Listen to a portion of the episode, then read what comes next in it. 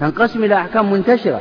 كما قال هنا تعم جميع الأحكام التكليفية الخمسة الوجوب والواجب والمندوب والمباح والمكروه والحرام. يعني موجودة هذه العلة وهي الغريب والملائم حتى المؤثر موجودة في هذه الأحكام الشرعية كلها. لكن بعضها أقرب من بعض يقول المصنف. بعضها أقرب من بعض. يفهمها طالب العلم الدقيق لكنه مبتدئ ويفهمها من هو أعلى منه. لكن البعيد أو المتوسط لا يفهمه إلا آه، الراسخون في العلم. نعم. ثم قال ثم للجنسية مراتب بعضها أعم من بعض فإن أعم الأوصاف كونه حكما. ثم ينقسم إلى إيجاب وندب وتحريم وإباحة وكراهية ثم الواجب. ينقسم إلى عبادة وغير عبادة. إيه نعم. هذا قلنا. وبينا هذا ولا الواجب ينقسم إلى عبادة وغير عبادة. الواجب العبادة معروف الأركان الخمسة. أما غير العبادة فهي أداء الديون. هذا غير عبادة. ليس لك أجر إذا وفيت بدينه هذا حق عليك ينبغي أن توفي به وإلا تعاقب. كذلك أداء الغصوب إذا غصبت شيئا ينبغي أن تؤديه إلى غيره إلى آخره. وجعل بعضهم النفقات أيضا. نفقات الزوجات والأولاد. ومن تعول هذه واجبة وليست عبادة. إلا إذا نوى بها الإنسان نية كذا فهذه مسألة أخرى. لكن العبادة ألا ترغم من حيث السلطة عليها. هذه العبادة. يعني بمعنى بعض الناس ينفق خوفا من أنه يرغم من جهة الحاكم. ورد الغصوب ورد ال ال ال ال هذه الديون خوفا والوفاء بها. نعم. عبادة وغير عبادة. نعم. ثم الواجب ينقسم إلى عبادة وغير عبادة. والعبادة تنقسم إلى صلاة وغيرها فما ظهر تأثيره في الصلاة الواجبة أخص مما ظهر في العبادة وما ظهر في العبادة أخص مما ظهر في الواجب وما ظهر في الواجب أخص مما ظهر في الأحكام. نعم يعني قسم الآن الأحكام قسم الأحكام هنا إلى خمسة ثم قسم كل حكم إلى أقسام واجب وغيره. الواجب عبادة وغير عبادة. وهكذا حتى وصل إلى درجة آه، خاصة الخاصة أو وصل إلى درجة عام العام. وهذا يختلف باختلاف المجتهدين ونظراتهم إلى إلى هذه الأحكام. نعم. وفي المعاني أعم أوصافه. أنه وصف يناط الحكم بجنسه حتى يدخل فيه الاشتباه. نعم يعني يقصد أن الأوصاف أيضا لها, لها أقسام كثيرة. منها ما هو خاص ومنها ما هو أخص من الخاص ومنه ومنها ما هو عام ومنه ما هو أعم. من العام آه كل وصف والأوصاف المقصود بها العلل الأوصاف المقصود بها العلل الشرعية. وكل وصف من هذه الأوصاف يعلل بها مجتهد من المجتهدين على حسب نظرته إلى هذا الحكم أو ذاك. لذلك ما اختلف العلماء في شيء من الاختلاف في القياس. نظرا أو بسبب اختلافهم في الأوصاف والعلم. لذلك انظروا إلى تحريم الربا في البر. بعضهم علل بأنه حرم لكونه مكيلا وبعضهم قال لكونه موزونا وبعضهم قال لكونه مقتاتا وبعضهم قال لكونه مطعوما وبعضهم قال لكونه مدخرا. ها اختلاف العلماء في هذه المسألة. كل واحد نظر إلى نظرة خاصة له تبعا لأصوله. وكل واحد علل بعلة يهدف إلى شيء آخر. لما علل المعلل وقال لكونه مكيلا حرم الربا في الفواكه والخضروات. لكن من علل بكونه مدخرا أو مقتاتا أجاز الربا في الفواكه والخضروات. انظروا تأثير هذه العلل على الأحكام الشرعية الأخرى الحوادث المتجددة يعني. فمن عرف العلل الشرعية أنا قلت لكم من عرف العلل الشرعية بدقة فقد عرف مقاصد الشريعة في كل حكم. ومن عرف المقاصد عرف القياس. ومن عرف القياس عرف الشريعة كلها. وأخص منه كونه مصلحة خاصة كالردع أو سد الحاجة. نعم. يعني يقصد أن هناك علل خاصة لكن هناك أخص منها. مثل مثلا قطع يد السارق رجم الزاني أو جلده إذا كان غير محصن أو نحو من ذلك فهذه علتها واحدة. القصاص كل هذه علته هي الردع. والزجر. هذه تسمى خاصة لكن هناك أخص منها. أخص منها. ما هو الذي ما هو أخص منها من حيث السرقة؟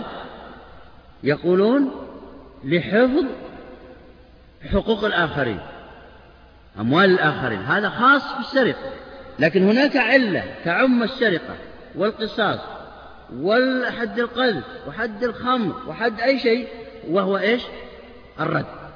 لاحظوا كيف العلل بعضها عام لهذا الشيء ولغيره ويصح التعليل به وبعضها خاص به لا لا يصح أن يعلل به لغير هذا الموقع.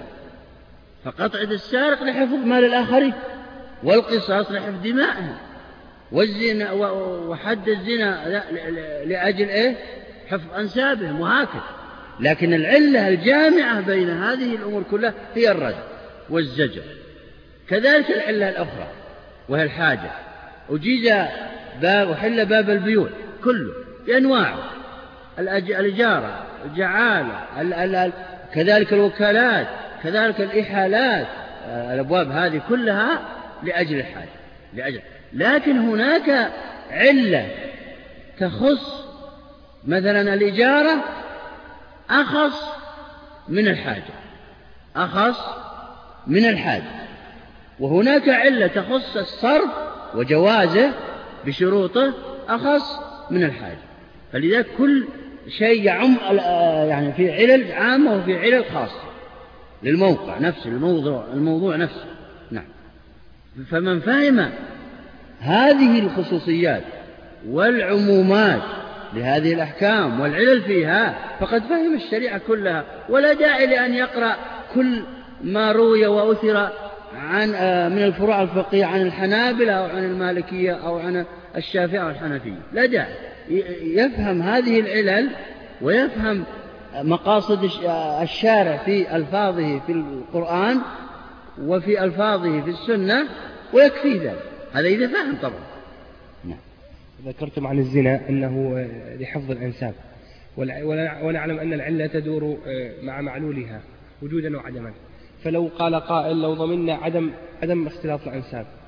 فما وجه التعليل هنا؟ نعم هذا سؤال وكرر هذا السؤال. قالوا إنكم عللتم بأن تحريم الزنا بعلة وهي حفظ الأنساب. طيب عندنا موانع للحمل تستطيع أن تحفظ الأنساب. إذا على هذا الحال انتفت العلة إذا انتفى الحكم فيجوز الزنا. هذا هذا لا يمكن أن يقوله فاهم للشريعة الإسلامية. يقوله أحمق لا لا يفكر إلا بالذي أمامه فقط. لأن هذه الموانع أولا خاصة بموضع من الأمكنة لا تدخل في غيره. ثانيا خاصة بزمن من أزمان المسلمين.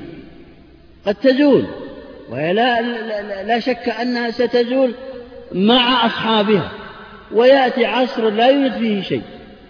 لذلك كم بالمئة من المسلمين الذين قد ينتفعوا بهذا؟ قد تكون تقول خمسة بالمئة. خمسة بالمئة كم بنسبة المسلمين كلهم؟ يبقى خمسة وتسعين بالمئة. هذا واحد. الثاني أنه لا يؤمن حتى لو وضع هذا لا يؤمن. كذلك الآن إذا تقول إذا يقال مثل ما قلت هذا الكلام. يقال ما دام أن علة إباحة الإفطار في هو السفر نفس السفر أو أو المشقة إذا لا يجوز لنا أو لا يجوز الإفطار في هذه الأيام وفي هذه العصور لأنه إيه؟ لأن لا نجد مشقة. فيؤخذ ما يغلب يعلل بعلة تغلب على البشرية فيها. فالسفر يغلب على كل مسافر المشقة. لا ننظر إلى حو... إلى ما حولنا وهذا هذه العصور أنه لا يوجد مشقة. ننظر إلى ما كان وما سيكون إلى قيام الساعة. وهكذا. نعم. يترتب على ذلك مفسدة كبيرة وهي قطع للنسل.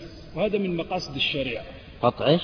للنسل يعني للأنساب أيه. لو نتخذ مثل هذه الوسيلة كما زعموا فلا درية ولا شيء. هذا يكون في قطع لإتمام و يعني تقصد إذا استمر نعم. هو لا يقصد بسؤاله فترة معينة وإلا لا شك هذا أيضا من من الردود. هذا أيضا من الردود الوجيهة. نعم يلا. وأخص منه كونه مصلحة خاصة كالردع أو سد الحاجة فلأجل تفاوت درجات الجنسية في القرب والبعد.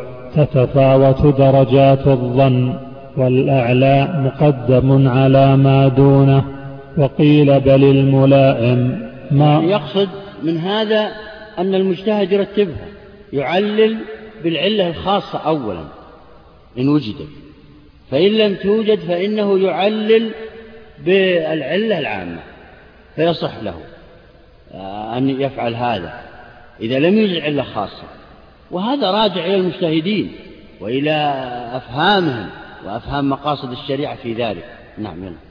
وقيل بل الملائم ما ظهر تأثير جنسه في جنس الحكم كتأثير المشقة في التخفيف. كتأثير المشقة في التخفيف. يعني لما شق على المسافر أن يصلي أربع ركعات خفف له في هذه الصلاة الرباعية وكان الواجب ركعتين كان الواجب ركعتين. فلذلك أثرت هذه المشقة في هذا التخفيف. قالوا هذا تعريف آخر للمؤثر. نعم. يعني بدل ما يكون ذاك تعريف الغريب قالوا هذا تعريف المؤثر وليس تعريف الغريب. نعم. والغريب وقيل بل الملائم ما ظهر تاثير جنسه في جنس الحكم كتاثير المشقة في التخفيف والغريب الذي يعني لم تأثير جنس المشقة في جنس التخفيف كله. تخفيف الإفطار على المسافر تخفيف الركعات على المسافر إلى آخر الأمور ما قلناه آه، العفو عن نجاسة الهرة فما دونها إذا شربت الماء يجب أن نتوضأ منه إلى آخر هذه الأمور المعلل بها في التخفيف. فهذا يقولون أنه هو الملائم وليس الغريب. نعم. والغريب الذي لم يظهر تأثيره ولا ملائمته لجنس تصرفات الشرع. يعني يقصد أن الغريب ليس كما زعمتم أنه يؤثر جنس عينه بجنس الحكم أو جنسه بجنس الحكم ذاك الملائم. أما الغريب فهو الذي غريب عن أن يعلل به الشارع بمعنى لا يلتفت إليه الشارع أصلا وإن كان مفهوم فهما عاما إلا أنه لا يعلل به الشارع. نعم. كقولنا الخمر إنما حرم لكونه مسكرا وفي معناه كل مسكر ولم يظهر أثر السكر في موضع آخر لكنه مناسب اقترن الحكم به. نعم يقصد أن, أن, أن تعليل لكونه مسكر. هذا يقولون مؤثر ملائم وليس بغريب. نعم يلا. وقولنا المبتوتة في مرض الموت ترث لأن الزوج قصد الفرار من الميراث فعورض بنقيض قصده. نعم هذه المطلقة. طلاقا ثلاثا في مرض الموت إذا طلقها زوجها في زوجها في مرض الموت فإنها ترث. لماذا؟ معاملة للمطلق بنقيض قصده. مثل القاتل مورثه. لما قتل مورثه لا يرث لأنه استعجل أمرا قبل أوانه. فلا يرث. مناقضة لنقيض قصده أو آه، معاملة لنقيض قصده. فكذلك المبتدأ. قصد هذا المريض مرض الموت أن يحرم هذه الزوجة من الميراث. فترث يقولون مثل هذه الأحكام لا يمكن أن تكون أن تكون غريبة. إنما هي ملائمة. نعم. وقولنا المبتوتة في مرض الموت ترث لأن الزوج قصد الفرار من الميراث فعورض بنقيض قصده. قياسا على القاتل لما استاجل الميراث عورض بنقيض قصده فإنا لم نرى الشارع التفت إلى مثل هذا في موضع آخر فتبقى مناسبة مجردة غريبة وقد قصر قوم القياس على المؤثر لأن الجزم بإثبات الشارع الحكم رعاية لهذا المناسب تحكم.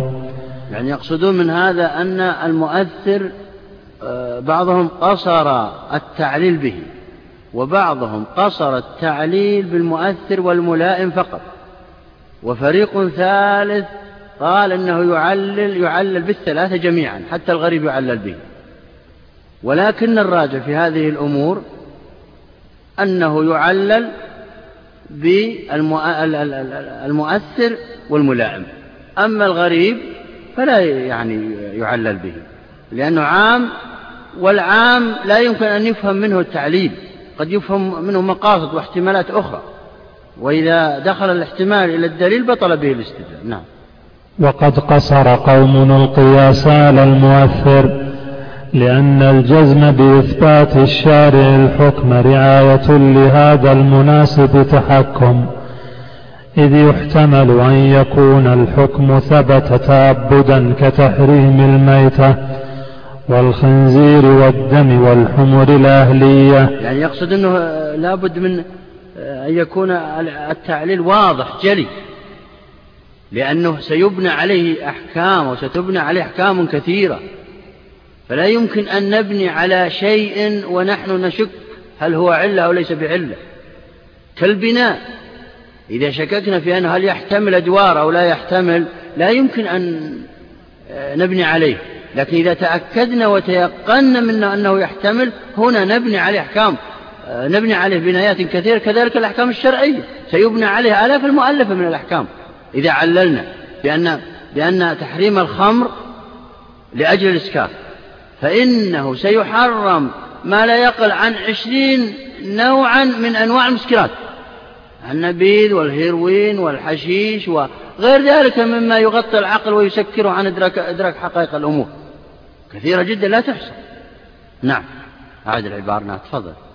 إذ يحتمل أن يكون الحكم ثبت تعبدا كتحريم الميتة والخنزير والدم والحمر. يعني يقصد أننا إذا عللنا بشيء عام قد يكون آه، فيه عدة احتمالات والاحتمالات تبطل الاستدلال ترى. كثرة الاحتمالات القوية تبطل الاستدلالات للشيء الذي دخل عليه الاحتمالات آه، تلك الاحتمالات.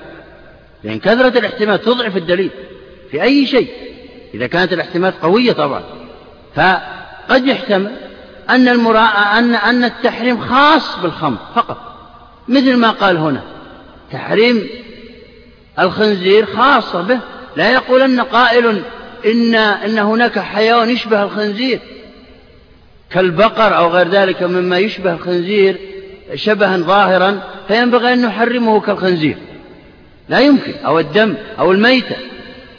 لماذا؟ لأن التحريم خاص به والعلة قاصرة ليست متعدية في تحريم هذه الأمور الثلاثة الدم والميتة والخنزير.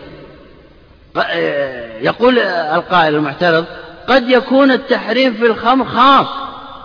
التحريم في الخمر خاص لا يقاس عليه غيره فالنبيذ لا يسكر مثل الخمر. هذا المعترض يقول. نعم. والحمر الأهلية وكل ذي ناب من السباع مع إباحة الضب والضبع. نعم. كذلك الحمر الأهلية أو كل ذي مخلب من الطير أو ذي ناب من السباع كلها هذه محرمة. محرم أكله. قد يأتي شخص ويقول نقيس عليها هذا الضبع هذا حيوان متوحش. والذئب والأشياء هذه كل هذه متوحشة. فنحر فنحرمها قياسا عليها. لكن قد يقول قائل آخر معترض يقول أبدا إن التحريم خاص في الحمر الأهلية. في في فيها أشياء لا تعمم مثل الميتة. لا تعمم لغيره. نعم. ويحتمل أن يكون لمعنى آخر مناسب لم يظهر لنا. نعم. يقول احتمالات أخرى. قد يكون يوجد احتمالات أخرى لتحريم الخمر. غير الاحتمال غير ما ذكرناه. نعم. ويحتمل أن يكون للإسكار. ويحتمل الاحتمال الذي ذكرتموه وهو الإسكار. هنا ذكر احتمالات قد تكون خاصة وقد احتمالات أخرى لا لم تظهر لنا وقد يكون الإسكار كما ذكرتموه. نعم. فهذه ثلاث احتمالات. فالتعيين تحكم بغير دليل ووهم مجرد مستنده أنه لم يظهر إلا هذا. نعم. يقول أنكم عللتم بالإسكار هذا تحكم والتحكم هو الدعوة بلا دليل. هذا التحكم. كونكم تقولون إن إن علة تحريم الخمر لأجل الإسكار هذا تحكم مع مع وجود الاحتمالات الأخرى التي ذكرناها. أنتم رجحتم هذا الاحتمال هذا تحكم ووهم يقول. والوهم لا, يب... لا تبنى عليه أحكام. الوهم كالشك بل إن الشك أقوى منه. الوهم هو ترجيح المرجوح والزعم. الوهم والزعم كلها هذه ترجيح المرجوح. أما الشك فهو استواء الطرفين استواء الطرفين. أما الظن فهو ترجيح الراجح. أما القطع فلا يوجد إلا معنى واحد. لا يعارضه شيء. هذه هي إدراك معاني الإدراكات. نعم. وهذا غلط فإن عدم العلم ليس علما بعدم سبب آخر. هذا غلط. يقصد هذه هذا الاعتراض منكم وهو أن تحريم الخمر آه، قد يوجد له علل أخرى غير الإسكار كما زعمتم أنه مثل تلك الحيوانات المذكورة أو الدم أو الميتة وأن قد يوجد احتمالات أخرى والتعليل به وهم هذا غلط منكم. لماذا؟ قال. فإن عدم العلم ليس علما بعدم سبب آخر. أي نعم. يعني كونكم تعللون وتقولون قد يوجد توجد علل أخرى واحتمالات أخرى لا نعلمها هذا لا لا يقوله طالب علم ولا يقوله عاقل لأن عدم العلم ليس بدليل ليس بدليل ولا علة ولا يؤبه له. ليس بعلم على عدم الحكم. عدم العلم. لا يثبت شيئا.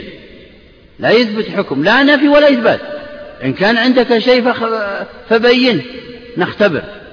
وإن لم يكن عندك شيء فمعناه أنك خصم عاجز. وإلا, وإلا الجهلة والعوام يعللون بهذه الأمور. إذا تبطل الأحكام كلها إذا قبلنا مثل هذا الأمر الذي قالوه بأنه قد توجد أشياء أخرى. طيب أظهرها لنا. كل عام يقول مثل هذا الكلام. إذا إذا قدح قدحت مثل هذه الأمور في الأدلة فإنها تبطل أدلة الشريعة كلها. نعم. وبمثل هذا القول بطل القول بالمفهوم. نعم. مثل هذا القول بطل القول بالمفهوم. لما آه، اختلف العلماء في مفهوم المخالفة وعارض الظاهرية وغيرهم في هذا في هذا وبعض الحنفية وغيرهم قالوا مثل هذا الكلام. قالوا قد يكون هناك علل أخرى جعلت الشارع ينص على هذا لكن لا يفهم منه أن الحكم منفي عن حادثة أخرى أو عن ما يخالفه.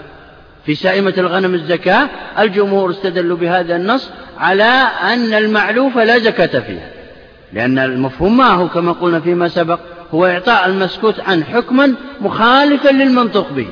فاستدلوا بهذا الحديث بقوله في سائمة الغنم الزكاة قالوا هذا يدل على أن المعلوفة ولا تعلف يعلفها صاحبها لا زكاة فيها مهما بلغ مهما بلغت إلا إذا عدها للتجارة.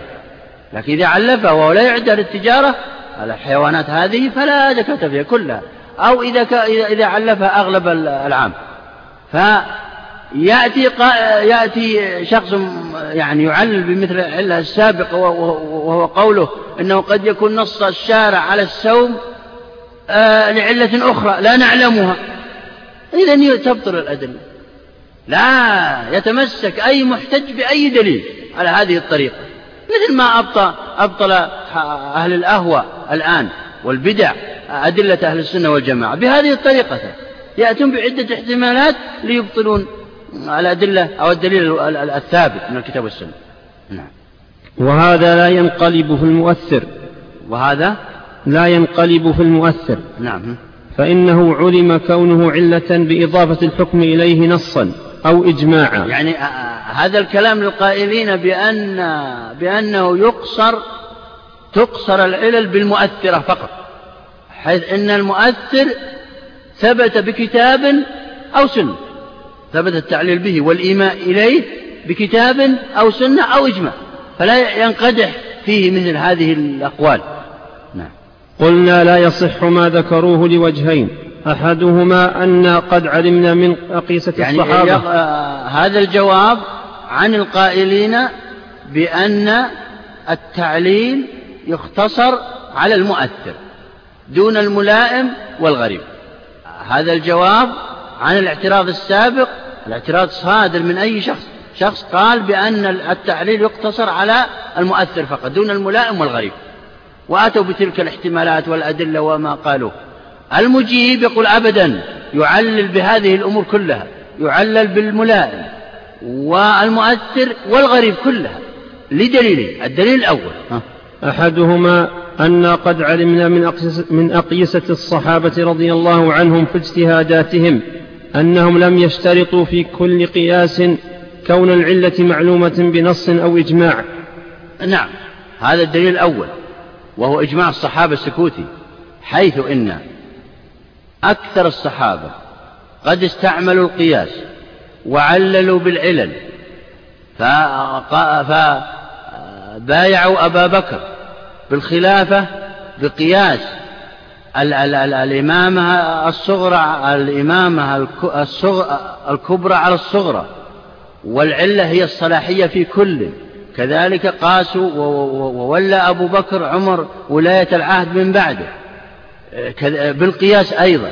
وقاتل أبو بكر رضي الله عنه المرتدين بالقياس أيضا بقياس الزكاة على الصلاة لما منعوا دفع الزكاة. إلى آخر الوقائع وجمعوا المصحف وكتبوه. كل هذا بالأقيسة وقد وهي كثيرة جدا. لا تحصى. وقد سبق أن ذكرنا هذا في حجية القياس. قالوا إنهم كانوا يعللون بالعلل المطلقة. لا يقيدون أنفسهم بالمؤثر ولا بالملائم ولا بالغريب. إذا بان لهم وغلب على ظنهم أن هناك علة عللوا بها. سواء كان نص الشارع عليها أو إجمع عليها. ما لهم دخل فيه أو لم يجمع. إنما غلب على ظن هذا المجتهد أن هذه هي العلة هذا الدليل الأول. والثاني أن المطلوب غلبة الظن وقد حصل.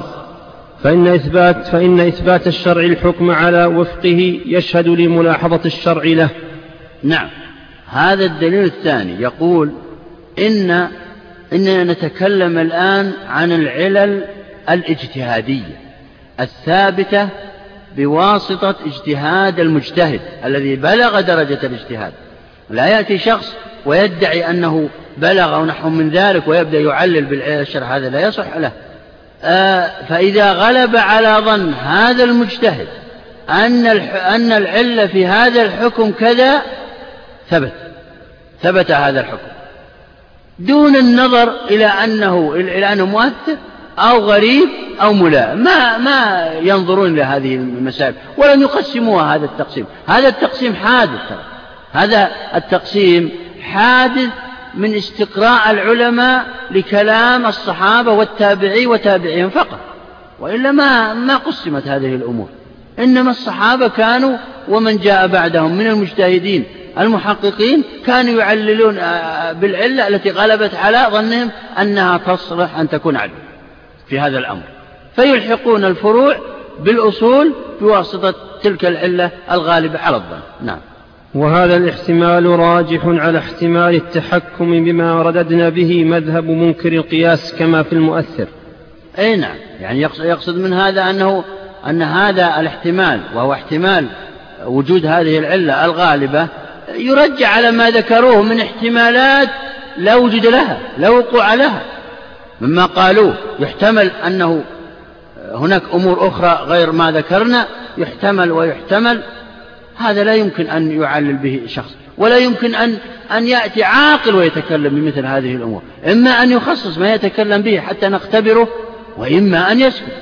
أما الكلام بمثل هذه الأمور دليل على عدم العلم وعلى عدم العقل أيضا. نعم. فإن العلة إذا أضيف إليها الحكم في محل احتمل اختصاصها به. نعم. يعني بمعنى أنه إذا جاءنا حكم وعلل بعلة نصية أو أجمع العلماء عليها أو غلب على ظن المجتهد فيها فإن الحكم خاص بهذه العلة. يوجد عند وجودها ويعدم عند عدمها. هذا هذا هو الذي نفهمه من إطلاقات الشارع في التعليم. نعم. وبه اعتصم نفاة القياس. وبذلك اعتصم نفاة القياس يعني بمعنى أن هذا الكلام السابق الذي ذكره المعترض هو هي أدلة نفاة القياس. السابق ذكرها إذا كنتم تذكرون وهم الظاهرية والنظام والروافض وأبو بكر آه، الأصم وابن علي هؤلاء كلهم أنكروا القياس آه، اعتصموا بمثل هذه الأمور. يقولون أنتم حملتم النصوص أكثر مما تحتمل. قد تكون في احتمالات أخرى لا يعلمها إلا الله. كيف تعللون بالحكم بهذه العلل الخاصة التي صادرة منكم مع أن الله لم يذكرها ولم يشر إليها حتى. فكيف تعللون الأحكام في هذا؟ العلل إما أن تكون نصا ظاهرا نصا صريحا أو نصا ظاهرا آه، وإما أو إجماع أو مجمع أجمع العلماء عليها. أما كونكم تستنبطون العلل فهذا فهذا دليل على أنكم تحملون النصوص ما لا تحتمل ما لا تحتمل. وهذا لا يجوز على الله. وهذا كما قالوا زيادة على كلام الله لم يقله ولم يشر إليه. بل إن ابن حزم يسمي الجمهور وهم الذين أخذوا بالقياس هم المشعوذون في الشريعة حيث أنهم أتوا بكلام لم يأتي به الله. فلذلك أنكر المفاهيم كلها وأنكر القياس كله بسبب هذا المنطلق بسبب هذا الكلام الذي أتى به. نعم. لكن قيل لهم علم من الصحابة اتباع العلل واطراح التعبد مهما أمكن فكذا ها هنا ولا فرق. أي نعم. يقصد من هذا أن الصحابة لمن درس من درس ما جرى بينهم من الخلافات والأحكام الفقهية وجلساتهم العلمية والمناظرات والمحاورات من قرأ هذه الأمور عنهم علم تمام العلم أنهم يعللون الأحكام بعلل من عند, من عند كل واحد منهم ثم يقيس شيئا على شيء بواسطة تلك العلة التي علل هو فيها. من عرف سير الصحابة معرفة دقيقة فإنهم عللوا وكانوا يحاولون أقصى جهدهم. ألا يقولوا بأن الحكم تعبدي. لأنه إذا كان تعبدي معناه لا علة فيه. وإذا كان لا علة فيه معناه لا يلحق فيه غيره. ومعنى ذلك أنه يقتصر على الأحكام الواردة في الوحي أو آه، فقط. بهذا النص من الكتاب والسنة. لا يقاس عليه غيره. وهذا مراد أعداء الإسلام. الذين يقولون إن الإسلام عاجز عن حل القضايا المتجددة. لأنه أتى وحل قضايا في عهد النبي صلى الله عليه وسلم فقط وانتهى الأمر. يحتاج إلى آه، أمر آخر. وهذا لا يجوز أن يقوله عاقل. ويكفر من قال بإجماع المسلمين لأنه الصحابة كانوا يحاولون تعليل الأحكام ليلحق بها غيرها مما سيأتي من الحوادث المتجددة في عصور متجددة إلى قيام الساعة. فكانوا يحاولون ألا يقولوا بأن هذا الحكم تعبدي. من قال بأنه تعبدي معناه لا يقاس عليه غيره. و... وأنا أخبرتكم فيما سبق أن باب القياس باب القياس من أهم الأبواب في الشريعة التي يحاربها أعداء الإسلام. لماذا؟ لأن هذا الباب يفتح على طلاب العلم كيف يوجدون أحكاما شرعية للحوادث المتجددة وهذا لا يريده أعداء الإسلام. يريدون أن يبقى عاجزين المسلمين. فلذلك يقول كثير من العلماء وعلى رأسهم الإمام الشافعي من لم يعرف القياس فليس بفقيه لا يعرف شيء في الشريعة. مهما بلغ من حفظ الكتاب والسنة والآثار ليس بفقيه. إذا ما عرف القياس بدقة خاصة العلة التي نحن بصددها الآن. لأن هي الواسطة بأن نوجد أحكاما شرعية للحوادث المتجددة. إذ لولاها لصدق أعداء الإسلام في هذا. ومن عرف القياس بدقة فهو مجاهد في سبيل الله.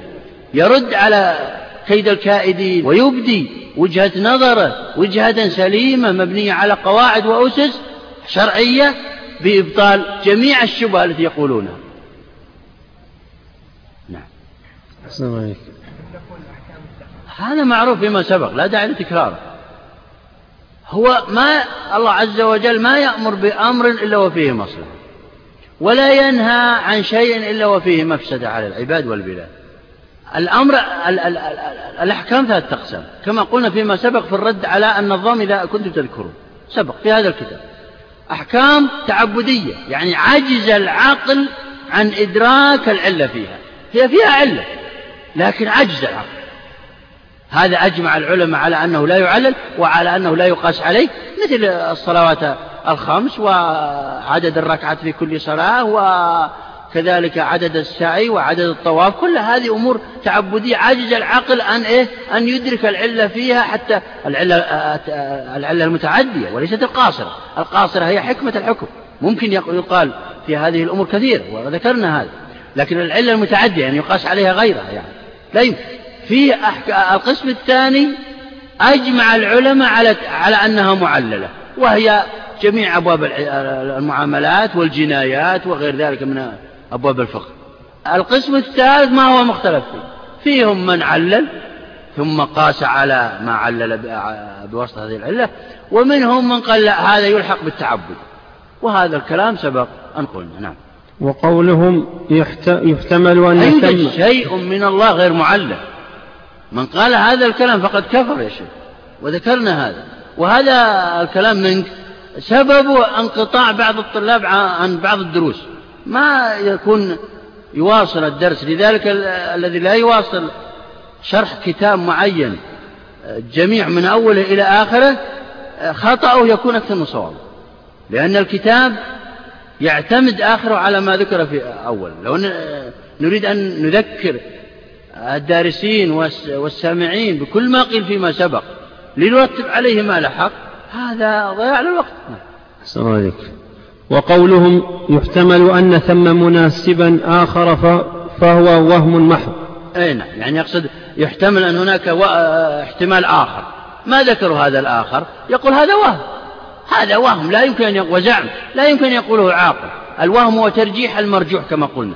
توهم في ذلك كما يتوهم آه، آه، العوام والحمقى والمغفلين. نعم.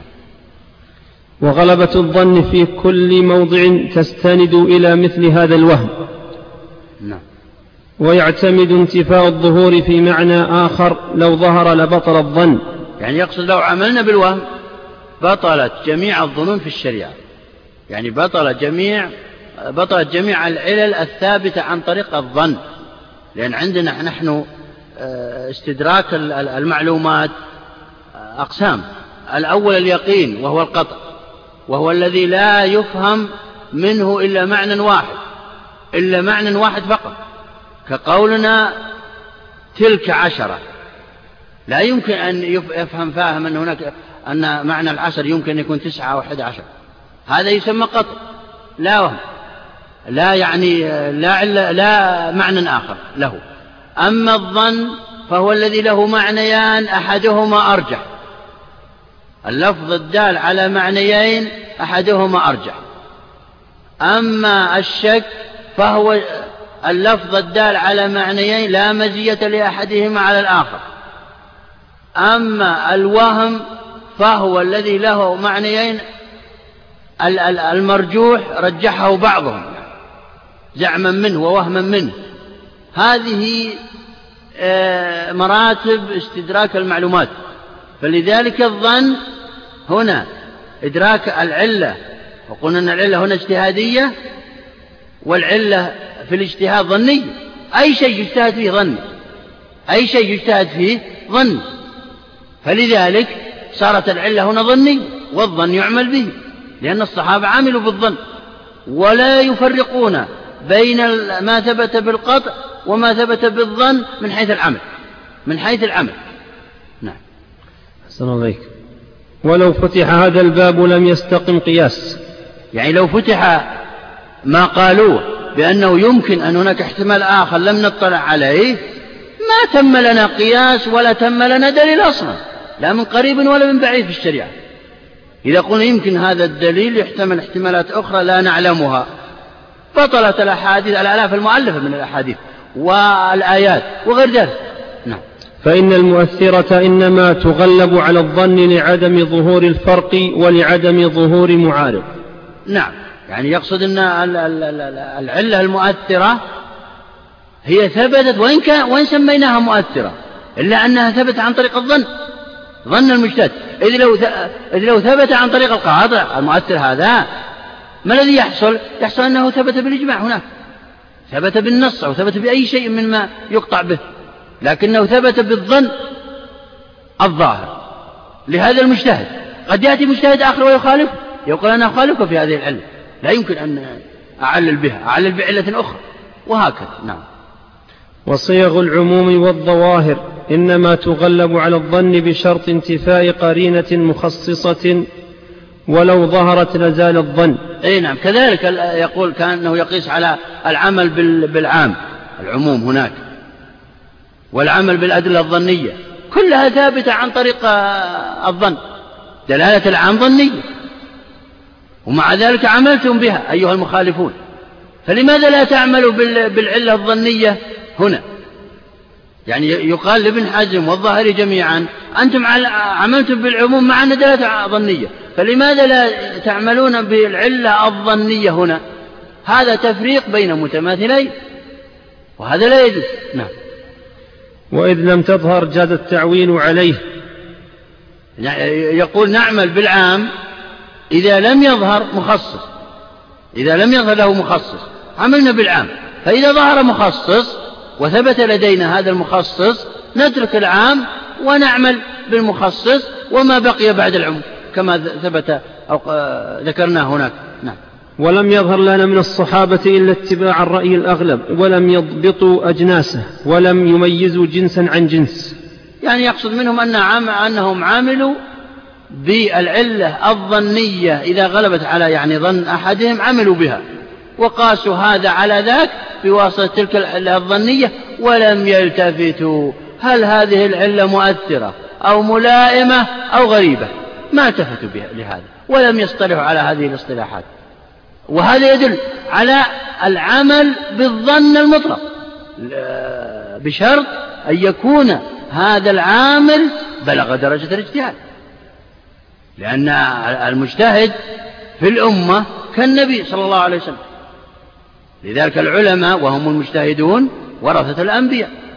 لذلك يقول العلماء ونصوا وأجمعوا على أنه إذا لم يوجد في العصر إلا مجتهد واحد يجب العمل بقوله.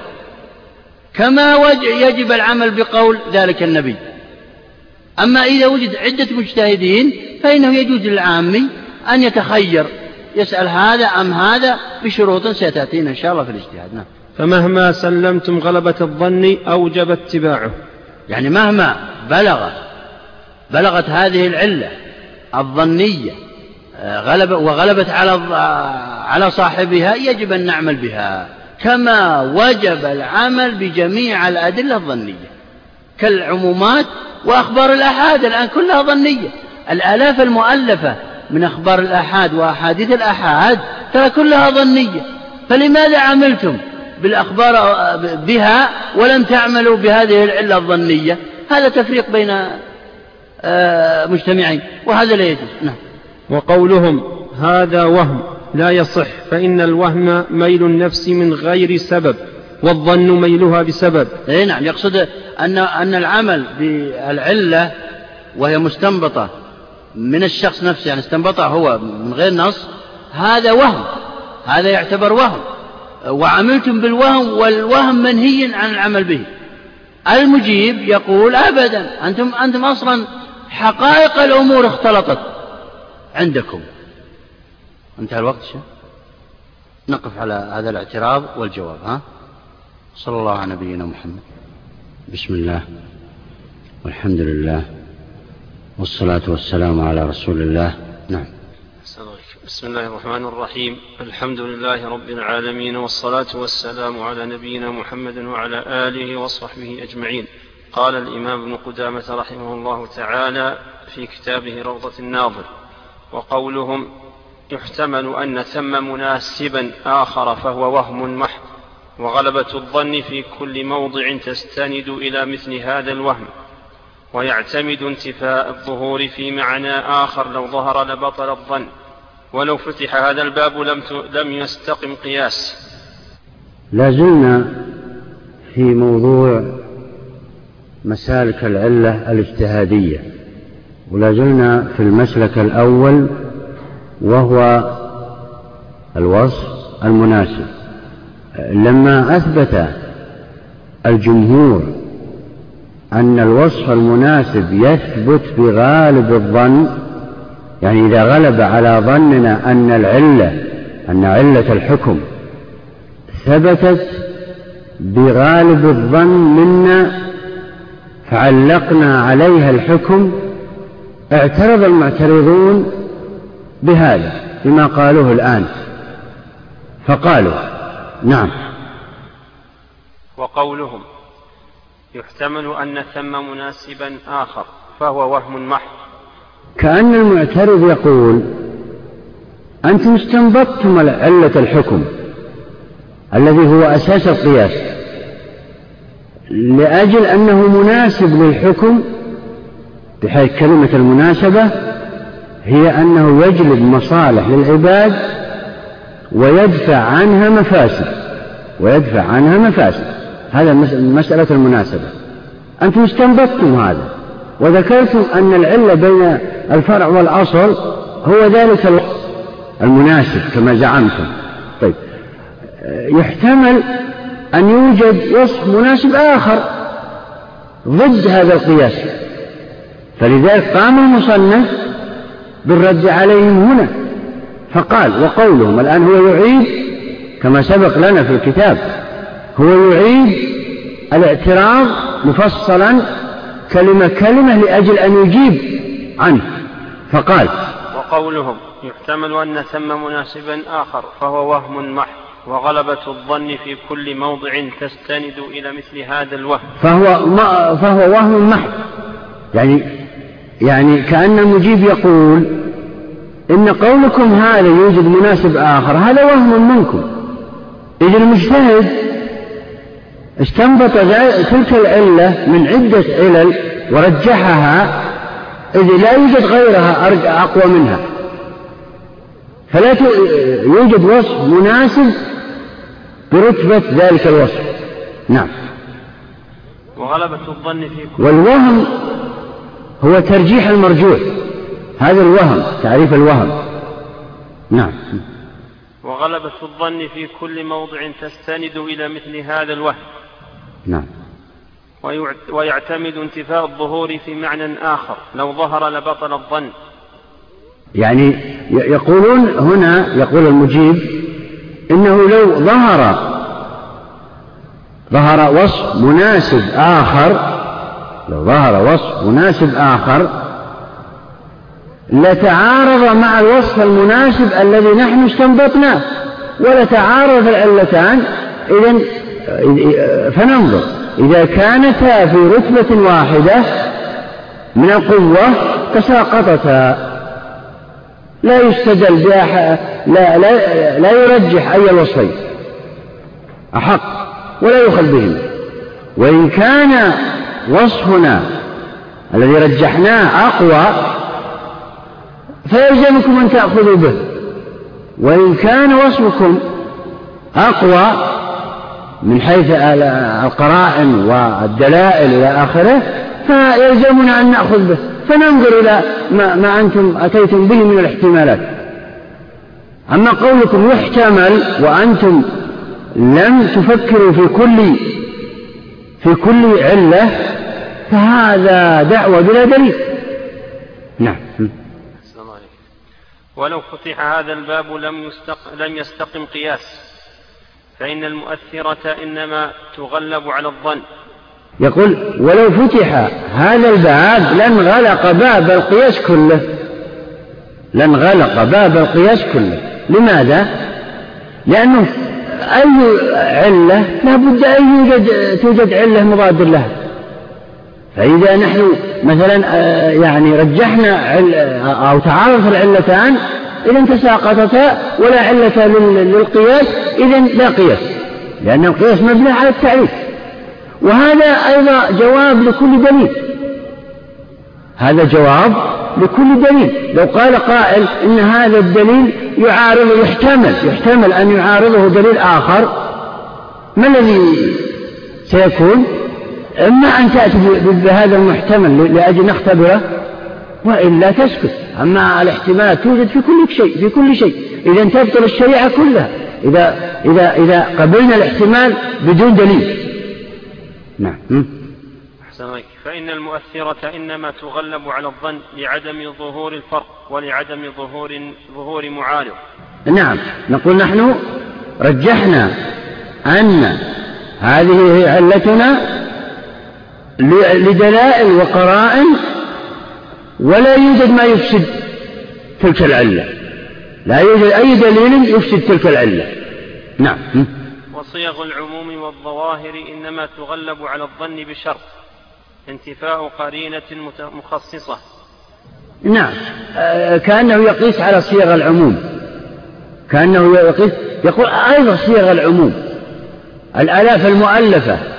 من من من الأحكام التكليفية ثبتت عن طريق صيغ العموم. فلو قلنا بأن هذه الصيغة تحتمل أن يراد بها الخصوص لكن لم تثبت هذا الاحتمال لبطلت جميع أدلة الكتاب والسنة إذن. على هذه الحالة. إذا لم تأتوا بعلة واضحة جلية نختبرها ونسبرها. وإذا لم تأتوا بصيغة مخصصة لتلك العموم واضحة جلية لنختبرها هل تعارض أو ما تعارض فإنه ستبطل أدلة الشرع كله. نعم. ولو ظهرت لزال الظن وإذا وهذا قياس ترى. هذا قياس.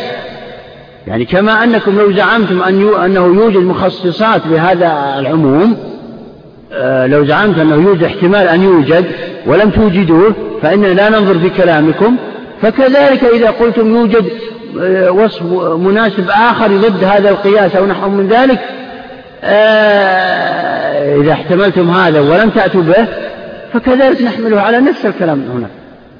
فكما نرفض ادعاءكم هناك واحتمالاتكم فكذلك نرفض الآن ادعاءكم نعم. ولو ظهرت لزال الظن وإذا لم تظهر جاز التعويل عليه. نعم. لو ظهرت يعني أظهرتم ما احتملتموه من علل لا اختبرناه وزال ذلك الإيهام والباس نعم. ولم يظهر لنا من الصحابة إلا اتباع الرأي الأغلب ولم يضبطوا أجناسه نعم. ولم يميزوا جنسا عن جنس.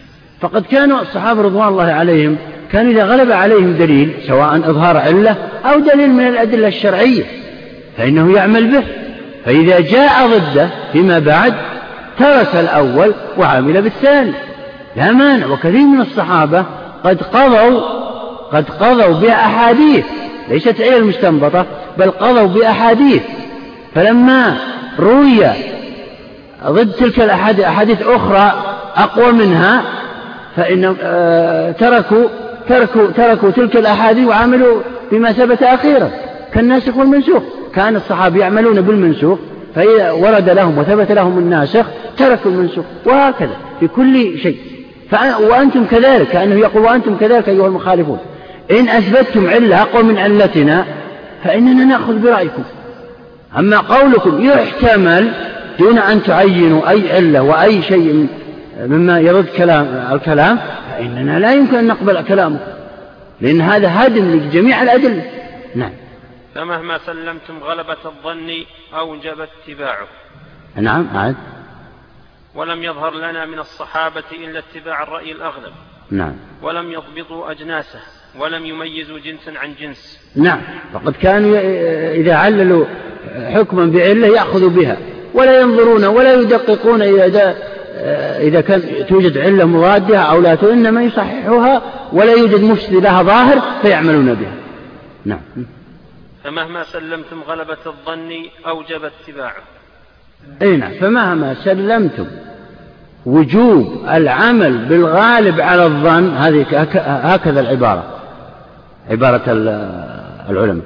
فإذا كنتم تسلموا أنه يجب العمل بما غلب على ظننا فإنه يلزمكم أن تعملوا بما غلب على الظن.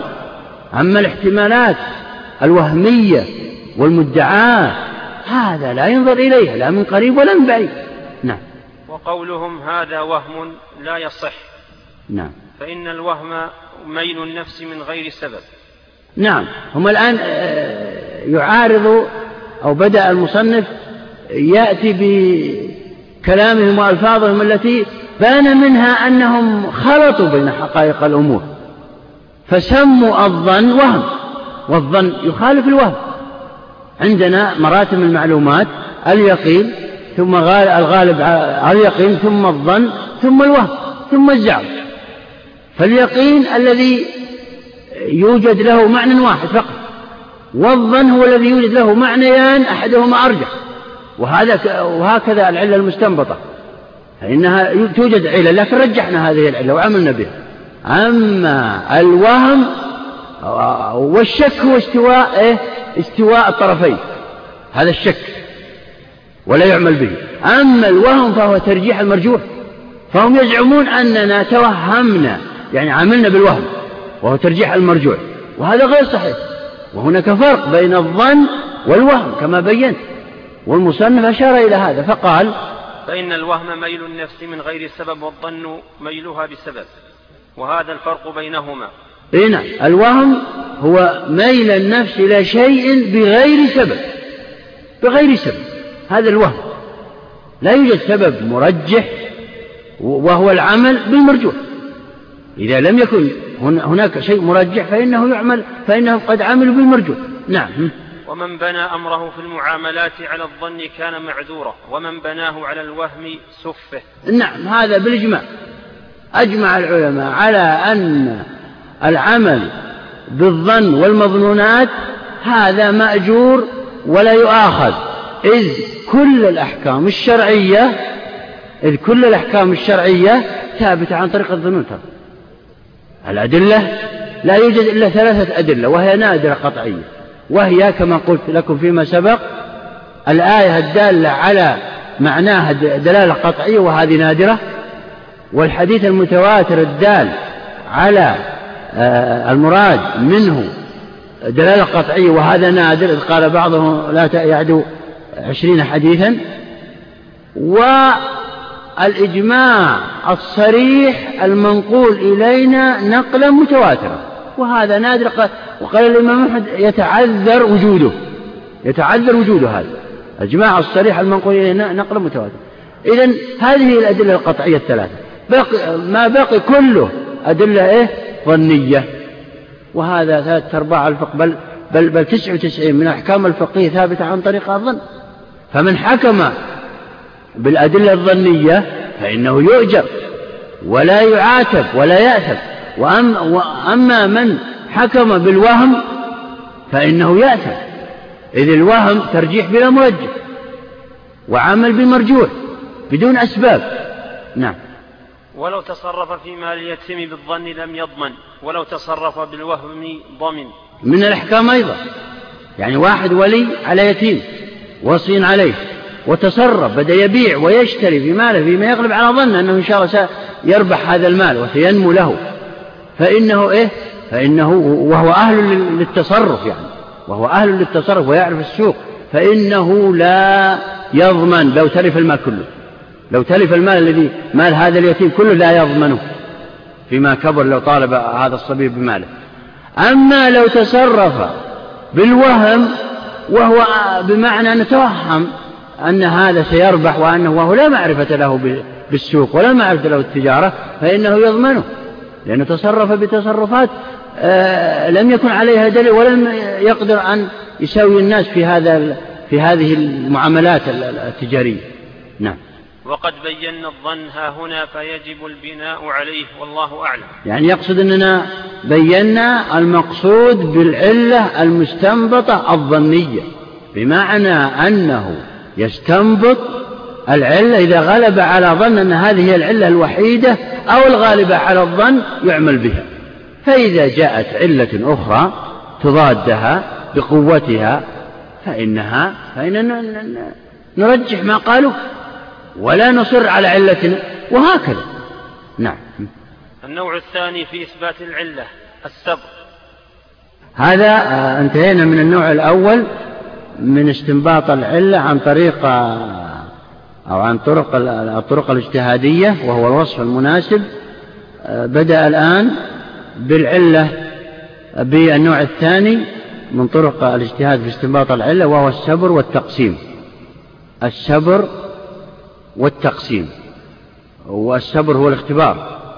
السبر هو الاختبار والتقسيم. الأولى أن يقولوا التقسيم والسبر ولكنهم قالوا هذا لغرض سنبين إن شاء الله. نعم.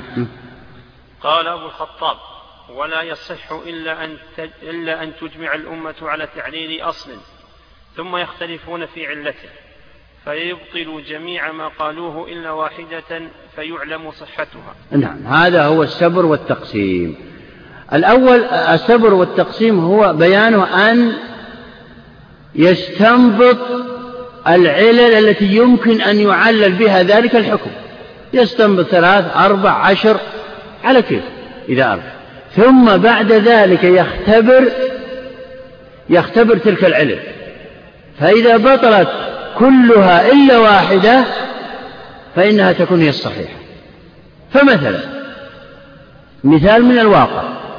رأيت زيدا يعطي عمرا دراهم من بعيد لا تعرف لا زيد ولا عمرو. فتقول أنت لعله أعطاه لأنه قريبه لأن القريب يعطى. هذا واحد.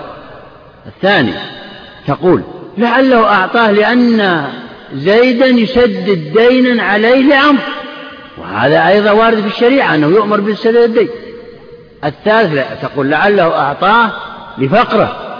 زيد غني وعمر فقير. لعله. أنت تذكر هذه الثلاثة. لا يمكن أن يعلل الحكم بها, بها كلها. فلا بد أن تكون إحداها راجحة. لأجل أن تعلل الحكم بوصف واحد. فتأتي بالاختبار والامتحان.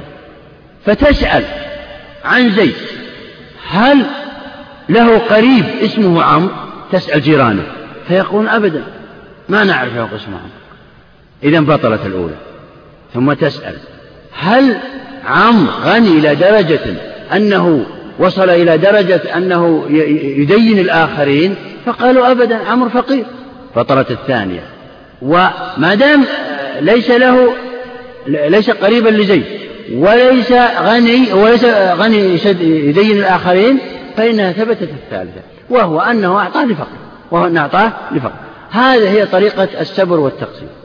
فأولا التقسيم ثم السبر لكن لماذا قدم السبر على التقسيم؟ مع أنه في العمل يذكر التقسيم على السبر لماذا؟ قالوا لأن كل علة تحتاج إلى سبر هي بنفسها. لذلك تختبر العلة وتمتحن ويأتي المجتهد بقرائن وأمارات على إبطالها من سؤاله ودقته والنظر في موارد الشريعة ومصادرها يتأكد في هذا الأمر. لذلك سأل في هذا المثال السابق فلم يبطلها إلا بعد امتحان. كذلك الثاني وهكذا الثالثة لم تصح إلا بعد امتحان. فلذلك السبر داخل في التقسيم أولا وبعد التقسيم. ويشترط للسبر والتقسيم شروط ستأتي إن شاء الله ستأتي ذكرها بالتفصيل. قال أعد العبارة. قال أبو الخطاب قال أبو الخطاب ولا يصح إلا أن تجمع الأمة على تعليل أصل ثم يختلفون في علته. نعم. يعني بمعنى أن تجمع الأمة على تعليل أصل. أو لم تجمع سيأتينا الكلام عن ذلك. يعني إذا كانت العلة إذا كانت العلة آه قاصرة فلا يمكن أن نسبرها ولا أي شيء نتركها كما كانت ولا يمكن أن يعلل بها أو أو يلحق فرع بأصل من أجلها. مثل آه، علة الإفطار في السفر. هو السفر وليس المشقة كمان فهذه قاصرة. لا يحل لأحد أن يفطر إلا إذا سافر إذا إلا إذا وصف بالسفر. نعم. ثم يختلفون في علته فيبطل جميع ما قالوه إلا واحدة فيعلم صحتها. نعم. بمعنى أن كل واحد يأتي بعلة أو هو يأتي بعدة علل ثم يختبرها. نعم. كي لا يخرج الحق عن أقاويل الأمة. نعم. فنقول الحكم معلل ولا علة إلا كذا أو كذا وقد بطل أحدهما تعين الآخر. نعم. يعني بمعنى العلة كذا أو كذا. فإذا بطل أحدهما تعين الآخر بدون اختبار. ما دام صحت هذه العلل بتقسيمها فإنها كلها تصلح أن تكون علة. لكن رجحنا واحدة فعملنا بها. نعم. مثاله الربا يحرم في البر بعلة والعلة الكيل أو القوت أو الطعم وقد بطل التعليل بالقوت والطعم يثبت أن العلة الكيل فيحتاج إلى ثلاثة أمور. نعم. آه، اختلف العلماء في في حديث عبادة بن الصامت في الأشياء الستة ما هي العلة التي حرم لأجلها الترابي في البر؟ اختلف العلماء في ذلك. فقال بعضهم لكونه مكيا وقال فريق ثاني لكونه مطعوما. وقال فريق ثالث لكونه موزونا. وقال فريق رابع لكونه مدخرا. وقال فريق خامس لكونه مقتادا اختلف. وكل علق على علته حكما شرعيا فجاء مجتهد أو كل واحد اختبر هذه الأمور الخمسة. فرجح بعضهم أنها أنها أنها كونها مكيلة وليست موزون ولا مدخر ولا غير ذلك. فألحق, فألحق جميع المكيلات فلا يجوز الترابي فيها. جميع المكيلات. نعم. فيحتاج إلى ثلاثة أمور. أحدها أنه لا بد من علة. فيحتاج إلى ثلاثة أمور يعني السبر والتقسيم عملية كأنها عملية رياضية وحسابية. لا بد من هذه الأمور الثلاثة. الأول ها؟ أحدها أنه لا بد من علة. ودليله الإجماع على أن الحكم معلل. نعم. لا بد أن يكون الحكم معلل. بعلة متعدية. لا بد أن يكون معلل.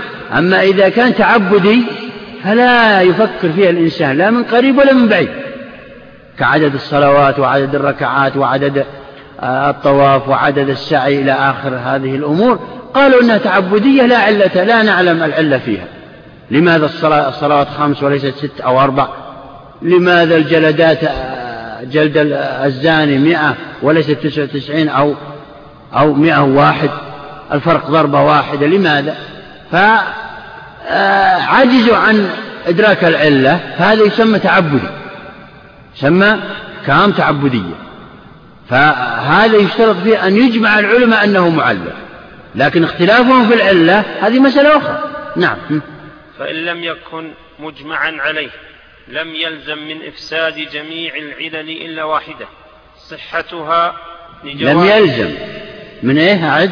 لم يلزم من إفساد جميع العلل إلا واحدة. يعني هذا هو السبر التقسيم. يعني يبطل التقسيم. إذا أفسدت جميعها إلا واحدة تقول هي العلة هذا غير صحيح إذا لم يكن الحكم معلل أصلا. أصلا. نعم. إلا واحدة صحتها لم يلزم صحتها صحة هذه الواحدة. لم يلزم أن تكون العلة هذه الوحيدة هي الصحيحة.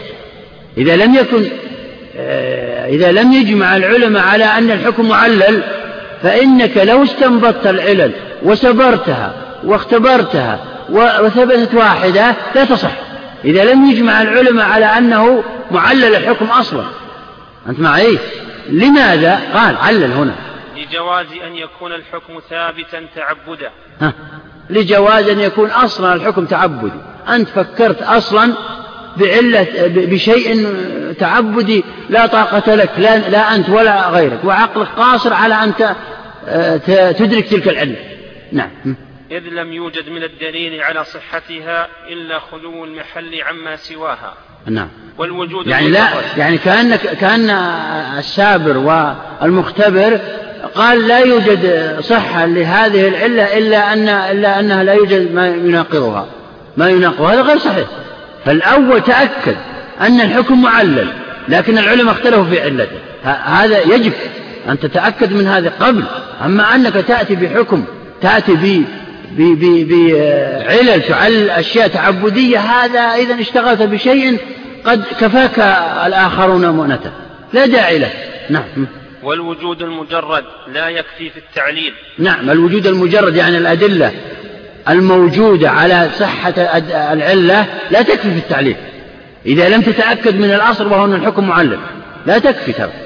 مهما صححت علتك مهما صححت علتك بعقليتك وبأدلة وبقراء وأنت لم تتأكد أن الحكم معلل آه، تبطل قد تكون اشتغلت أنت آه، فترة طويلة بحكم أصلا هو تعبدي لا ليس لك ولا لغيرك. ولم يأذن الله لك ولا لغيرك أن تستنبط علته. نعم. وقول المستدل بحثت في المحل فلم أعثر على ما يصلح للتعليل. ليس بأولى من قول خصمه. بحثت في الوصف الذي ذكرته فلم أعثر فيه على مناسبة. نعم. يعني قولك إن هذه العلة قد أثبتها قول المعلل. إذا لم يجمع العلماء على أن الحكم معلل هذه دعوها في أذهانكم أولا. إذا لم يجمع العلماء على أن الحكم معلل قد يقول قائل إنني بحث عن صحة هذه العلة وأدلة وبراهين آه، لأجل ذلك فوجدت أن لا يوجد مناقض لها فأثبتها. يأتي الشخص الآخر المعترض بكل سهولة ويقول بحثت عن مناسبتها للحكم فلم أجد لها مناسبة. يعني لا تناسب هذه التي ذكرتها صحيح أنك أثبتها بأدلة لكن لا تناسب أصلا الحكم لأن لأن العلماء لم يجمعوا على أن الحكم آه، يجوز أن نستنبط علته بل أجمعوا على أنه تعبد وأنا قلت لكم الأحكام ثلاثة تعبدية أجمع العلماء على أنه تعبدي. الثاني أجمع العلماء على أنه معلل وهذا يصلح فيها السبر والتقسيم. الثالث اختلف العلماء هل فيه هل هو معلل أو غير معلل؟ اختلف العلماء فيه. اختلف العلماء فيه. فهذا ممكن تدخل معهم. لكن الأول لا. إذا أجمع العلماء على أنه تعبدي أو لا علة له أو لا تعليل له فلا داعي للاشتغال به أصلا. نعم. أحسن عليك وقول المستدل بحثت في المحل فلم أعثر على ما يصلح للتعليل ليس بأولى من قول خصمه بحثت في الوصف الذي ذكرته فلم أعثر فيه على مناسبة أو ما يصلح به للتعليل فيتعارض الكلامان.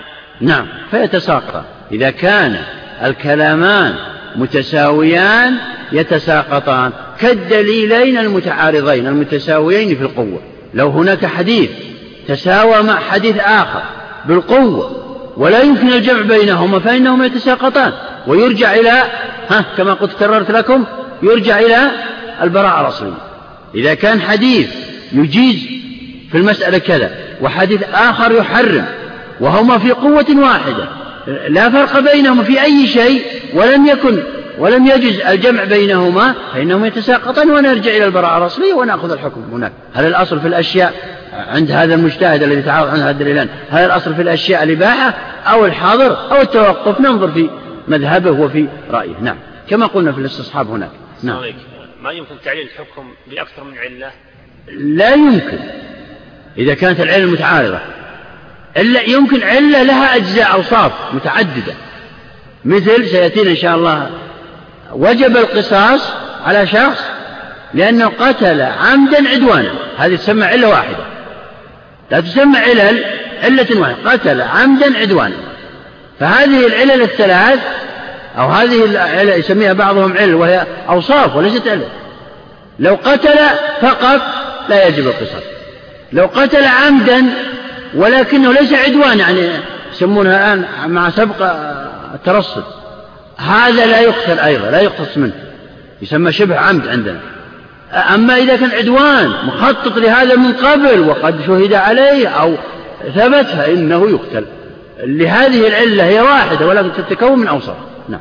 سيأتينا الكلام عنها أرفع صوتك.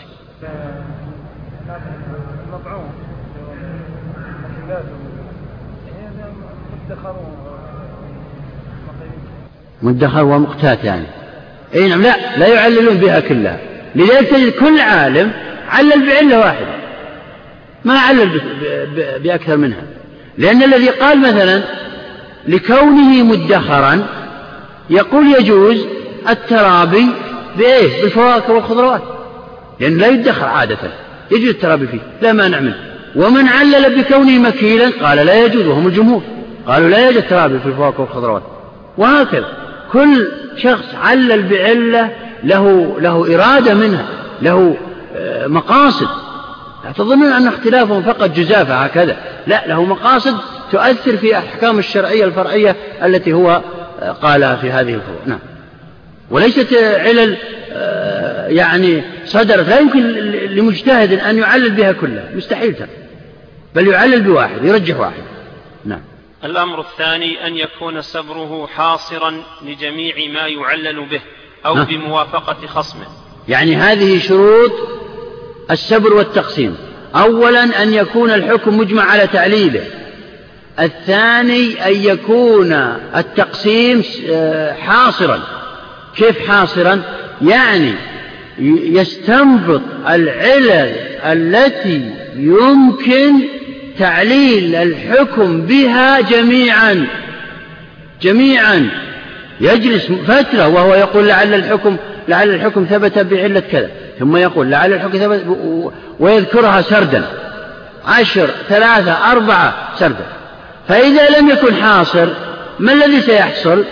الذي سيحصل أنه سيحصر ثلاثة وهناك رابع مثلا قد شرد عن ذهنه آه، وسيثبت الحكم بهذه العلة وسيقيس الفرع على الأصل بتلك العلة ثم يأتي مناقض له ومعترض يقول أنت نسيت علة أصلا. أقوى من تلك العلة. إذا هو اختبر علل علل من علل الحكم وليس كل علل الحكم. اختبره. فهذا لا يصلح الاجتهاد أصلا لأنه شذ عنه أو هربت عنه علة ما أدركها. هذا إذا قاصر في الاجتهاد.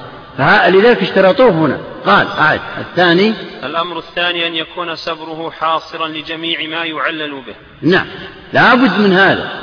أما يأتي شخص ويعلل بعض العلل أو يعلل بعلل طردية لا تأثير لها على الأحكام ولم يلتفت إليها الشارع. أيضا هذا لا ينظر إليه ويعلم أنه ما بلغ درجة الاجتهاد. فمثلا هذا زيد لما قلت لكم أنه أعطى عمرو. قلنا أعطاه لفقره لكونه فقيرا. يمكن هذه علة. يمكن الثانية أنه لسد الدين. الثالثة لكونه قريبا. القريب. هذه الأمور الثلاثة حتى عليها الشارع. لكن هل يأتي شخص ويعل أعطاه لكونه أسود أعطاه لكونه طويلا أعطاه لكونه آه، جاهلا أعطاه لكونه عالما. هذا لا يعلل به لأن الشارع ما يعلل بهذه الأمور مطلقا لم يلتفت إليها. ومن علل بها من الناس فهذا غير مجتهد هذا يظن أنه شيء وهو ليس بشيء. فلذلك سيان إذا أتى بعلة لا تأثير لها في الأحكام عند الشارع يعني لم يمر بها الشارع لم يحث عليها أو نسي علة مهمة وتركها فهذا لا يصلح أن يجتهد. لا من قريب ولا من بعيد. نعم. أيوه. لا لا لا نحن نتكلم عن الفروع الفقهية. انظر العنوان ما هو؟ أصول فقه. أصول فقه. لا هذه كلمة لا بد تضعها في ذهن. الأقيسة ما تصح في الفروع في الأصول في القواعد يعني في العقيدة. وإذا أطلق الأصول العهدية تذهب إلى أصول الدين. لكن عندنا أصول فقه. انتبه لهذه النقطة. العقيدة لا تثبت إلا بالقواطع أو ما يقرب من القواطع. قد تثبت بحديث آحاد لكن احتف بقرائن ودلائل قوت إلى أن أوصلت إلى آه، حكم شبيه بالمتواتر. الأمر الثاني أن يكون سبره حاصلا لجميع ما يعلل, ما يعلل به إما بموافقة خصمه وإما بأن يسبر حتى يعجز عن إبراز غيره. إما بموافقة خصمه يعني يسبر ويجمع ثم خصمه المحاور له كانت تقام المناظرات والمحاورات العلمية بحضرة السلطان أو الخليفة أو الوالي أو غير ذلك. إما يأتون ويتناظرون على نهر دجلة والفرات ولهم مقامات ولهم مجالس هناك كثيرة. وإن شئتم اقرأوا كتاب الواضح لابن عقيل فقد ذكر عدد من المناظرات التي حصلت بين العلماء. ويذكر بعضها ويذكر أنه ناظر بعضهم وأنه أفحمه وأنه وأنه إلى آخره. مطبوع من خمسة مجلدات. المهم فإن كان إن كان له مناظر وخصم وأقر وقال أنا أقر بأن الحكم لا يعلل بغير تلك العلل فهنا يبدأون يصبرون ويختبرون. أما إن لم يوجد محاور وخصم له هو لوحده يجتهد فإنه يقسم العلل حتى يعجز عن إيجاد علة أخرى. يقول أنا وجدت هذه الأربع أو الثلاث ما عندي غيرها. هذا منتهى إدراكي نعم. فإن كان مناظرا كفاه أن يقول هذا منتهى قدرتي في السب. نعم هذا إن كان مناظرا. يعني بمعنى أنه إن كان عنده أحد قال هذا منتهى قدرتي. فأعطني أنت ما عندك. إذا فإن أعطاه علة آه، تؤثر في الحكم والتفت إليه الشارع قبلها وإن لم يعطه ما التفت إليه. نعم. فإن شاركتني في الجهل بغيره لزمك ما لزمني. ما لزمني يعني لزمك ما لزمني يعني بمعنى أنك يجب أن تقر بما قلته. إن جهلت غير تلك العلل يجب أن تقر بما قلته أنا من العلل. نعم. وإن اطلعت على علة أخرى فيلزمك إبرازها لننظر في صحتها. نعم. إذا كان عندك علة أخرى زيادة على ما أدركت الثلاثة والأربع أعطني إياها. أشوف إذا كانت هذه العلة قوية نأخذ بها ونضمها إلى تلك العلة التي أنا ذكرتها مثلا. أما إذا كانت لم يلتفت إليه الشارع لا من قريب ولا من بعيد ولا تؤثر في الأحكام فإن فإني أبين لك ذلك. فلا بد من بيان ما عندك من العلم ها؟ فإن كتمانها حينئذ عناد وهو محرم. نعم.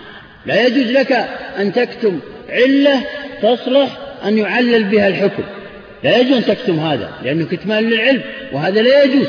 تكتمها لأجل إذا انتهيت من عملية القياس وتعبت وجلست أيام لأجل هذا أبرزتها لتنقض قياسي فيها هذا ما يجوز لك أن تفعل هذا. ما يجوز شرعا لأنه كتم العلم عن وقت إبرازه وقت حاجته. وهذا من كتمان العلم وقد آه، يعني حذرنا الله الشارع من ذلك. نعم. وصاحبها إما كاذب. وإما كاتم لدليل مست الحاجة إلى أظهاره وكلاهما محرم. أه لاحظتوا؟ إما كاذب يعني يريد أن يدلس ويريد أن يبين أني لا أصلح للشريعة وأني أنا قياسي هذا باطل وأنك اشتغلت عشرة أيام بهذا القياس وهذا الفرع الجديد وقست لأجل هذه العلة التي عندي أنا علة أقوى منها وأراد أن يبين أمام الطلاب بأني لا أعرف أن أقيس حتى يقلل من قيمتي وهذا كاذب أو كاتم للعلم وكلاهما محرم. فيجب أن يخلص الإنسان بما عنده ويبينها للناس. نعم. الثالث إبطال إحدى القسمين. من شروط السبر والتقسيم الثالث. هذا قال ها؟ إبطال أحد القسمين. نعم. وله في ذلك طريقان. ها؟ إبطال أحد القسمين. ما, ما هما القسمان أي العلل. يعني إذا علل الحكم بعلتين. ولا يجوز أن يعلل الحكم بعلتين. وسيأتينا هذه مسألة هل يجوز أن يعلل الحكم بعلة أم لا؟ وتبين فيها المسألة ستأتينا إن شاء الله أن الخلاف لفظي لأن بعضهم يسمي أجزاء العلة الواحدة علل عدة علل. مثل من المثال الذي قلت لك؟ العمد العدوان العمد القتل العمد العدوان يسميها ثلاث علل. وهذا غير صحيح. هي هي أجزاء لعلة واحدة. يعني علة مكونة من عدة أوصاف. نعم. ولو في ذلك طريقان. يعني يقصد يجب وهو من الشروط أن يبطل أحد العلتين أي التقسيمين قسم العلة قسمين يجب أن يبطل أحدهما اللي يثبت الأخرى. لتثبت الأخرى. نعم. أحدهما. لحظة لحظة. إذا إذا توازنت عندك توقف. وتتساقطان عندك وترجع إلى البراءة الأصلية. إذا لاحظ قاعدة في العلل. وفي الأدلة وفي جميع ما يشتغل به المسلم.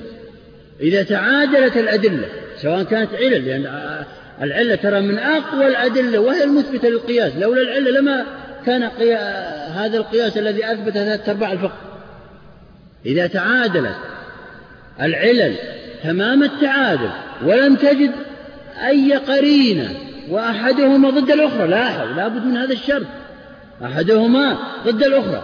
فتتساقطان وترجع أنت إلى البراءة الأصلية وت... وت... وت... وتعلن عجزك عن القياس لا البراءة الأصلية إذا كان الأصل في الأشياء الحظر إذا كان أنت لأن العلماء اختلفوا مرت علينا المسألة في هذه المسألة فقال بعض بعضهم أن الأصل في الأشياء الحظر. إذا لا يجد الترابي في كل شيء حتى يأتي دليل يحل. إذا كان الأصل عندك أنت رجحت الإباحة فإنه حلال كل شيء إلا إذا جاء دليل يحرم. أنت هذه قاعدة معروفة. نعم. ترى يا جماعة الأدلة بعضها مرتبط بالبعض الآخر. لا يأتي شخص ويدرس باب القياس ولا يدرس باب العموم أو الخصوص أو الأوامر والنواهي أو بالعكس هذا لن آه، يفلح لا في دنيا ولا في آخرة. إما أن يطلب العلم, العلم كله كوحدة لا تتجزأ أو يتركه. لأنه يقول أنصاف المتعلمين أخطر على الأمة الإسلامية من الجهال الذين لم يتعلموا. قاعدة معروفة. ما تضرر الإسلام إلى يومنا هذا إلا من أنصاف المتعلمين. الذي يتعلم باب من باب الأصول الأدلة قصدي يعني. ويترك بابا آخر. ما تعلم ولا ولا رآه ولا حتى مر من عنده. هذا يقولون يضر الأمة أكثر من من منفعة له. نعم. وله في ذلك طريقان أحدهما مثل الرياضيات بالضبط. الآن واحد تعلم بابا من الرياضيات. هذا الباب مرتبط بما قبله ومرتبط بما بعده. كذلك النحو كذلك أصول الفقه كذا لكن يختلف عنه الفقه. بإمكانك أن تدرس مثلا باب الفرائض.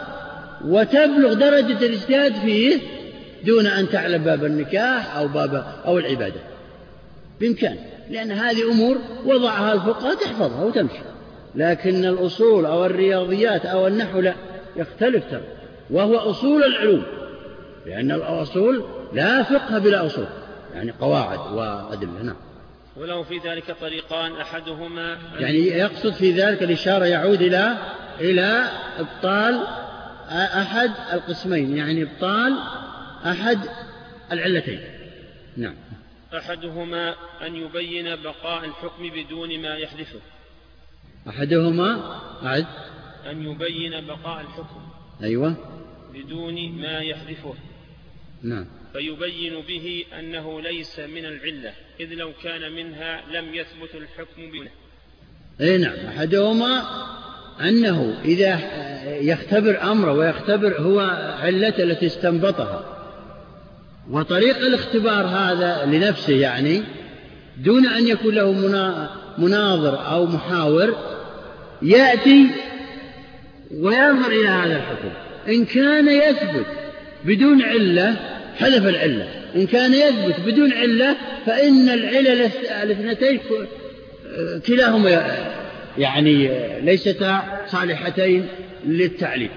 إن كان يثبت بدون ما يحذف من العلل بدون هذه العلة التي ذكرها كلها فإن الحكم تعبدي والعلة التي استنبطها ليست صحيحة ويبحث عن علل أخرى إن كان قادرا وإلا آه، يعني الحكم تعبدي أو يقر على أن الحكم تعبدي. نعم أعد العبارة. أحدهما أن يبين بقاء الحكم بدون ما يحذفه أن يبين بقاء الحكم بدون ما يحذفه إن كان يحذف العلتين وإن حذف واحدة علة واحدة وبقي الحكم مع حذفه لها معناه أن العلة باطلة. لاحظتوا؟ إما أن يحذف العلتين ويبقى الحكم فيكون الحكم تعبدي. الكلام على فرض أن الحكم له علتين. لاحظوا. وهو الذي مشى عليه المصنف لأجل حصر المعلومات.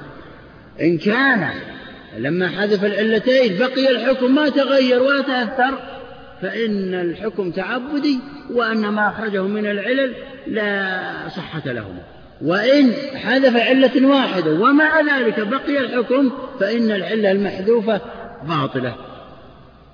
خليك معي نعم الثاني أن يبين أن ما يحذفه من جنس ما عاد من العبارة. الشارع. عاد الأول. أحدهما أن يبين بقاء الحكم بدون ما يحذفه نعم. بدون ما يحذفه من العلل ها. فيبين به أنه لي أو فيبين به. فيبين. فيبين به أنه ليس من العلة. إيه نعم. فيتبين يعني قصده. فيتبين ببقاء الحكم بهذا السبب يعني بقاء الحكم بدون ما حدث أن هذا لا يصلح أن يكون علة للحكم. إذ لو كان علة للحكم لبطل الحكم مع بطلان العلم. لأن الحكم يدور مع العلم. الحكم يدور مع العلم. فإن كما سيأتينا إن شاء الله.